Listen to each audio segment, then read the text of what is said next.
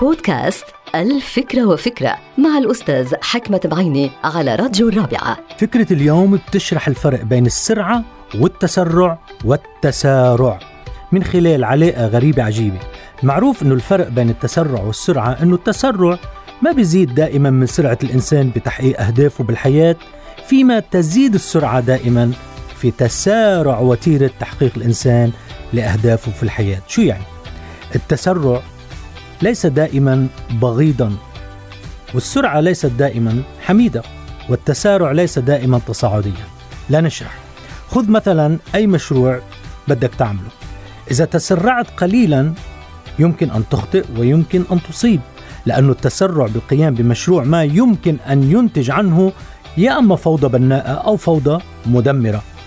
فإذا حالفك الحظ وتسرعت بشكل منظم يؤدي ذلك إلى انطلاق مشروعك قبل أي شخص آخر مما يسمح بالحقيقة للمتسرع أنه يسبق غيره. أما السرعة في تنفيذ المشروع هيدي السرعة تفيد تارة للفوز بالسباق أو تؤدي طورا إلى حوادث اصطدام مخيفة لأنه سريعة أما التسارع يمكن أن يكون تصاعديا كمان أو تنازليا فإذا كان تصاعدي يؤدي إلى الفوز والانتصار أما إذا كان تنازلي فيؤدي إلى الخسارة والانهزام. خلاصة هالفكرة أنه المفاهيم الثلاثة التسرع والسرعة والتسارع هودي مرتبطين كلهم بأسلوب الإدارة.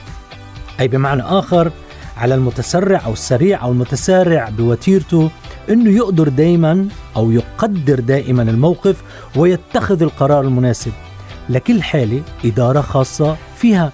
المدير الناجح بيتسرع أحيانا بخطى بناءة أو يسير بسرعة معتدلة أو يتسارع بوتيرة منظمة.